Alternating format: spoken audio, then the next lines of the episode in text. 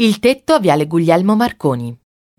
Lo spunto cinematografico de Il tetto, ultimo film neorealista di Vittorio De Sica del 1956, è la storia di una coppia di giovani sposi che cerca un tetto dove andare ad abitare. Il protagonista Natale Pilon è un giovane muratore sottoproletario emigrato insieme alla famiglia dal Veneto, che vuole costruirsi una baracca abusiva ai margini di una borgata sulle sponde dell'Aniene.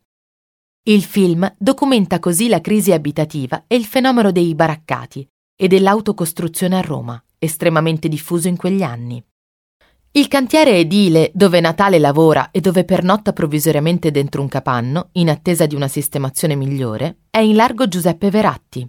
Qui vediamo Natale, che per raggiungere il cantiere passa nel vicino viale Guglielmo Marconi, mentre subisce il bonario sfottò di un suo compagno di lavoro. Sempre vicino questa via si trova la Iuola Spartitraffico, dove Natale, durante la pausa pranzo, comunica ai compagni di lavoro l'intenzione di costruirsi una piccola abitazione abusiva.